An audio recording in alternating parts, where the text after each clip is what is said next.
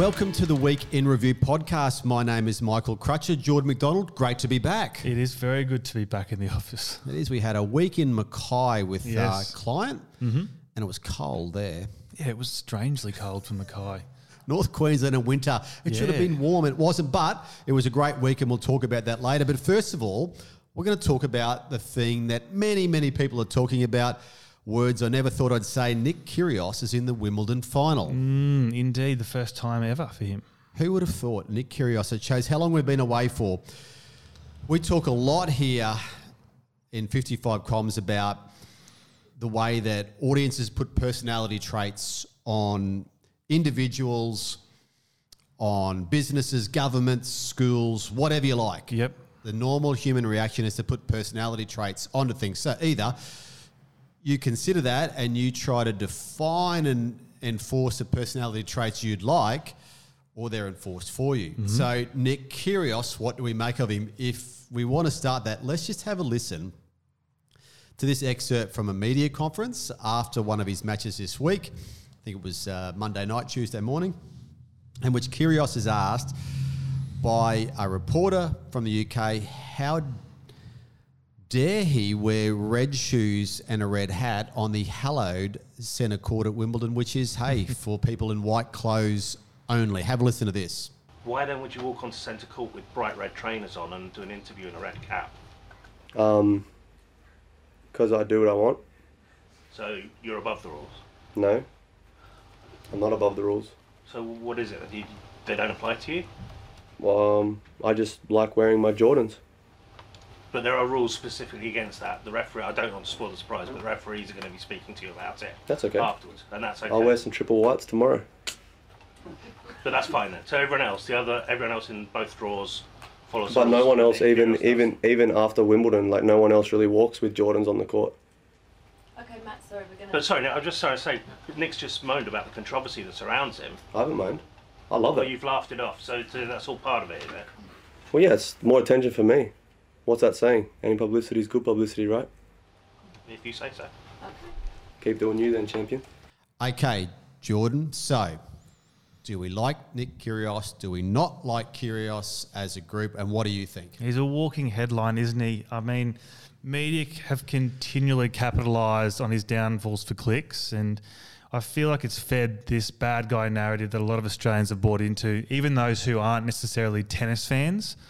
Um, I'm a Nick Kyrgios fan. You know, I, f- I find his matches very entertaining. I particularly love the way he he breaks down his opponent, and uh, the unique style of gameplay makes them exciting games. Um, so I, th- I think some people who dislike him, And there are many. they are plenty of them. I've scoured socials today having a look for some interesting insights and um, opinions. But those who dislike him, I think, are actually fascinated by him because they don't quite understand him. So he, he operates with this don't care attitude. Yep. And that infuriates people because tennis is this sport that's filled with tradition and respect. Uh, and at times when Nick's, you know, yelling at a court official, I mean, you could be convinced that he has no respect for the game. But you know, we know he's playing for something more than just tennis. You know, he says that on his NK Foundation website. He, he says, you know, I now know what it's all for. I cast my mind fo- forward to all the disadvantaged kids I will be helping. I'm playing for them now. Yep. Um, so I think his personality is pretty misunderstood. Um, So you're seeing something different to him, even though you've never met him and I've never met him. Yeah. You're seeing something different that other people are seeing. That's it. That's it. I, I think so. Um, we know he's an incredible talent, and I think what annoys people is they see that talent as unfulfilled or wasted.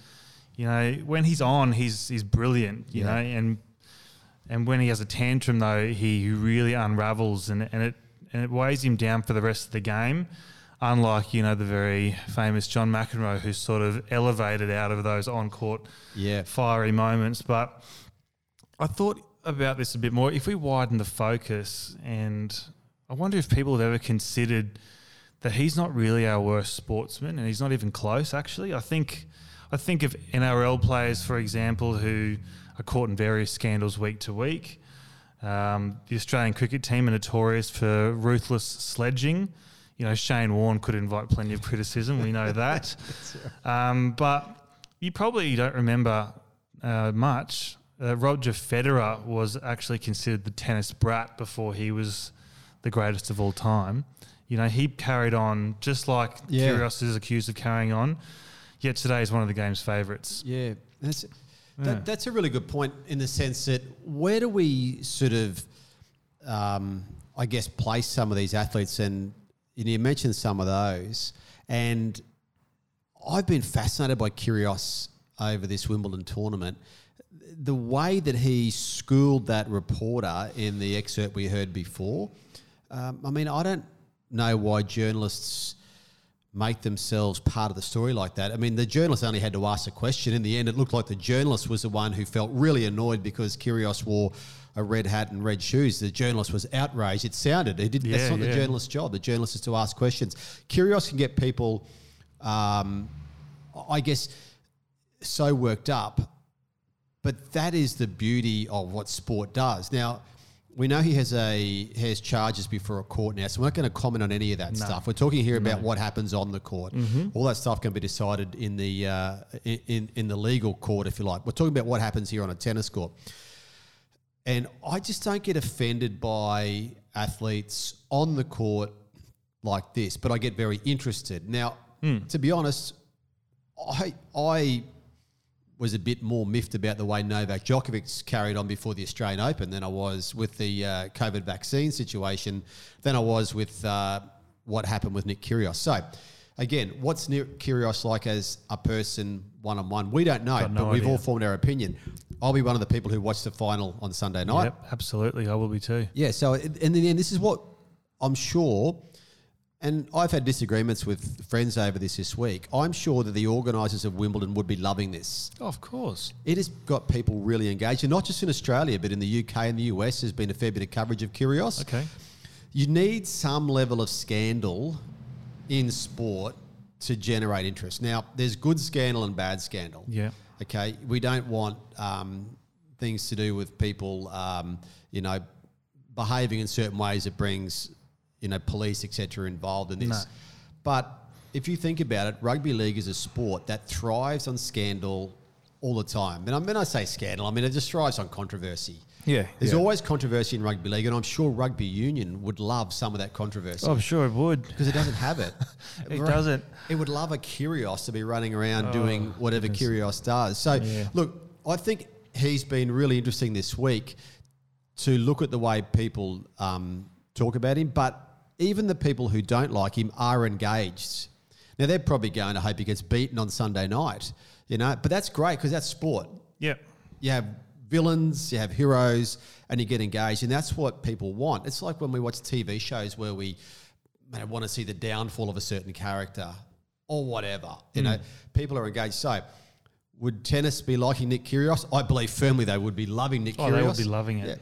And on Monday morning, we'll wake up with Nick Kyrgios a winner or a loser in the Wimbledon final. Um, That's sport. that's right. But either way, um, we'll be engaged Sunday night. So let's just probably revisit this next week because let's see what happens uh, and let's see um, uh, what the reactions are like. But it's going to be a great ride to see either way. Oh yeah, I can't wait for the game. So let's set our alarm clocks or get up later early, whatever. um, now, another thing we talk about on this podcast a bit is language. So I'm going to talk here, switch right away from Nick Kyrgios here and go to a topic which was uh, the subject of a story in The Guardian uh, recently.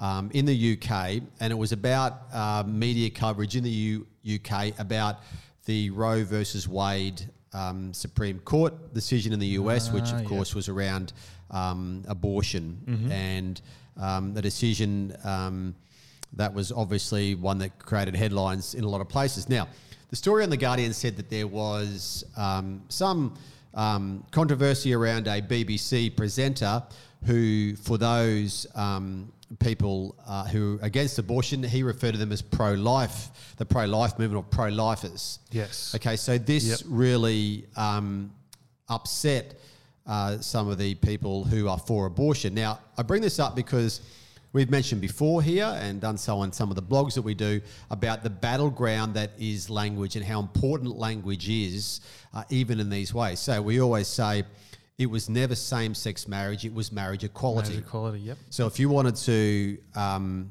talk against same sex marriage, you had to talk against marriage equality. Mm-hmm. Now, who's not against equality as such? That's it. It was never euthanasia, it was voluntary, assisted, dying. Yep.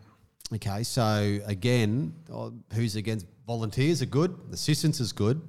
This language area has been dominated by those on the left side of causes, if that makes sense. This is a very rare situation where a decades old term, as in pro life, and it's an old, old term, is not liked, I guess, by the left side. Right. They would rather the pro lifers are called anti abortionists because anti, no one wants to be anti something as such. No. It's a bit of a negative connotation to it.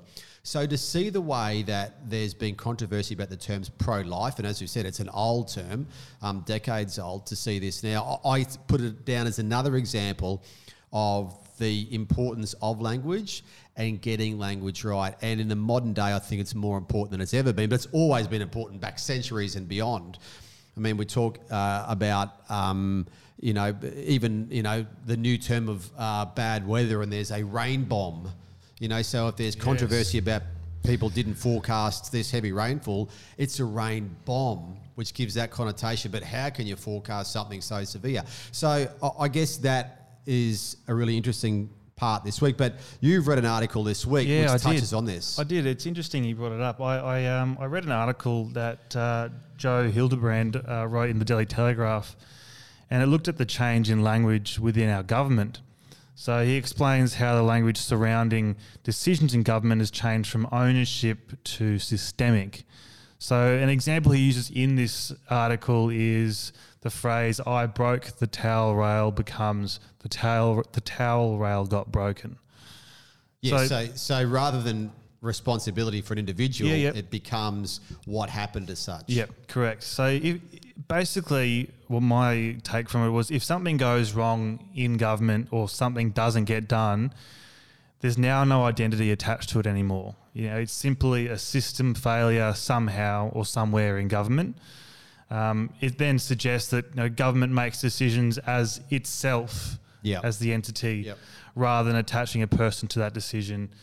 You know, and the, the article end with a with a bit of a funny question. I thought it says if the government is manifesting all these decisions out of thin air, why are we spending money on ministry and bureaucrats? yeah, I thought it was a good read. It was a very good read. And again, it's just, again, that, that language and in a really busy world where we have so many different things coming at us through social media, through streaming, through um, our phones, um, the ability to say, um, I didn't do something, but something happened. It's another addition to that whole discussion about language because, in the end, that can be so valuable in terms of uh, how you engage with audiences, particularly if there's a possibly negative situation. Yeah, absolutely. So, no, good, good uh, article that one worth reading. Joe Hildebrand in this week's Daily Telegraph. Now, we were in Mackay last week for the Confraternity Carnival, which we uh, have the privilege of uh, assisting with communications every year. If you don't know Confraternity Carnival or Confro, the 42nd Confro was on last week, and it brings together Catholic schools mainly, some independent schools from around Queensland to play rugby league. So uh, we had a uh, had five day carnival in Mackay, Yep. um, which uh, has been a carnival that has produced so many great players. I think about eight members of the Queensland Origin squad yeah. for next Wednesday's decider were Confro graduates, Mm-hmm. and uh, it brings together. I think why it's it's such a big carnival in the eyes of people who know it is because this is not representative footy as such. It's school footy. Correct. And so we have six fields live streamed, so Mm-hmm. six fields going throughout most of the day. Yeah, yeah. Um, and you know, parents can watch not only their kids play, but they can watch their kids' mates who they've known for years Correct, play yeah. as well. And um, former students of the school also come back to watch. They're Yep. not watching a Queensland under 15 team. No. They're watching a team that they feel as though they have some involvement with. And we've spoken before about the fact that school sport is now a very big uh, generator of traffic and subscriptions to online news sites. So, um, Jordan, you were the person doing all the social media for Confro. You were running uh, you know, crazy on Facebook and Instagram with six Yes. live streams going on the website. What did you learn last week about? Uh, it's our first conference in three years because of the COVID pandemic. What have you learned about the way people engage um, in events like this? Well, look, it always amazes me the amount of traffic we see at Confro. It gets bigger every year, and um, it's gotten bigger again. Um, just a few quick stats for you to give you an idea just how big it is. Uh, on, on Facebook, we we reached 1.4 million people, and that's an increase of 1 million from last year. Uh, impressions were similar, it's 1.5. That increased 1.1 million. Um, we had just over 137,000 engaged users engaged with us across that Confro week. It's big, isn't it? Yeah, yeah. So Wow. it's pretty awesome. Yep. And then on Instagram, which we're still growing, it bec- became Yep. more of a focus this year. We um, we hit just over 11,000 people, so, sort of 8,000 engagements, and we gained nearly 1,400 followers. So that was a it was Just in the one week. us. Yeah, just So- in the so- one week. So, what do you see as a difference between, say, the Facebook and the Insta audiences? Yeah, right. For Facebook for Confro uh, has been the pillar of its social presence since the beginning of my involvement, at least. And Instagram sort of felt secondary to that. And we see such strong engagement on Facebook because it's got the more developed audience. Yeah. Um, but we saw really good growth on Instagram this year because I pri- prioritized it as much as I did Facebook. So everything that went on Facebook this year had uh, specifically made Instagram version of it. Yep. Um, we're looking at.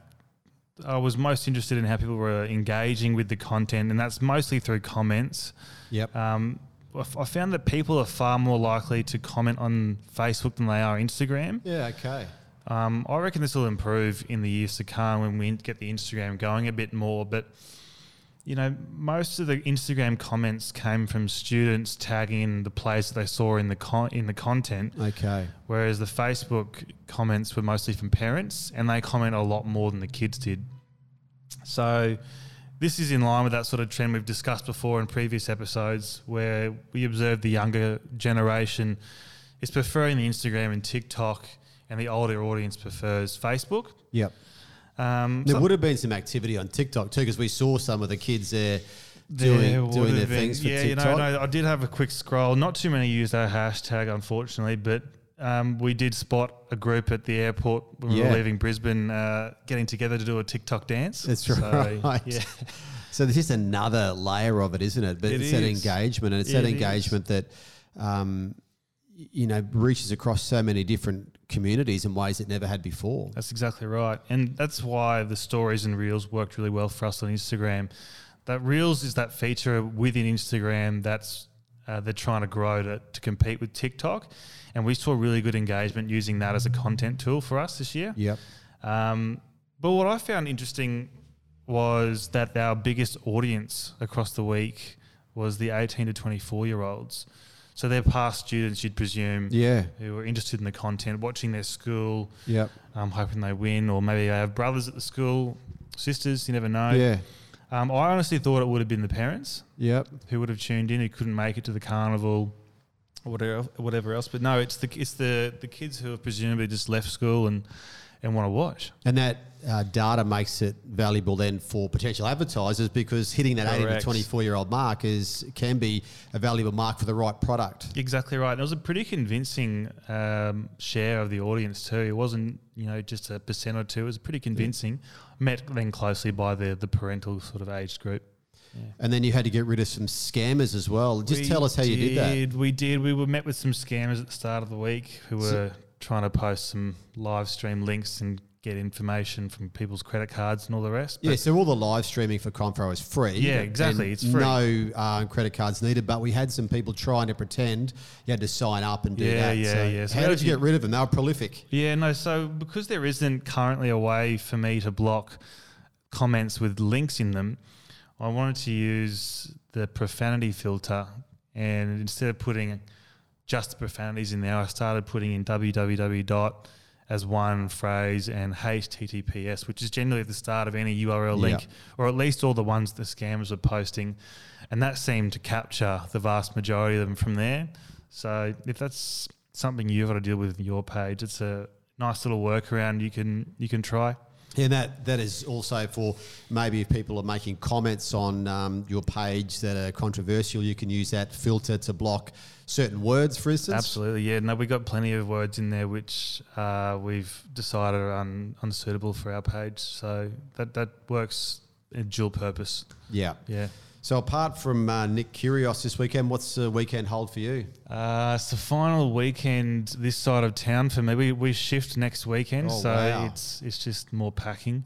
Oh, More you'll be packing. unpacking anyway then. Yeah, yeah, more packing for me. And then um, I'm reading a good book at the moment, so I might just keep chipping away at What's that. that It's called Thinking Fast and Slow, and I've forgotten the, the author's name. There it starts with it's Daniel someone I forget, but yeah, brilliant book. I might hear about that in future editions. You might. Okay, all the best for the weekend. You too.